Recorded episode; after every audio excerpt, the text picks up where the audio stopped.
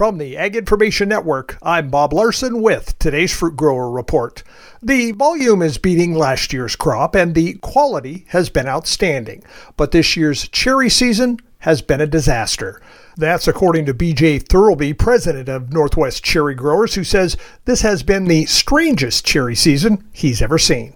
Well, I am just kind of down to my wit's end. It's, you know, kind of three quarters of the way through the cherry season, and we've had buyer guests in every week, touring them all over the place. You know, the challenges we've had in the market and just trying to make sure that we're doing our part and keeping up the pressure to keep these retailers running out because we need it. Northwest growers, Thurlby says, have had to scramble. Very much so. I mean, I've never seen anything like it. It's been, for me, the most negative cherry year in my career. You know, we've had issues where if a grower didn't have a specific amount of ten row and larger fruit in his orchard or her orchard, you know, these packers have just said there's no value in picking it because you won't even get back picking costs. And so, Thurlby says, harvest won't last much longer. This season's going to be over pretty quickly.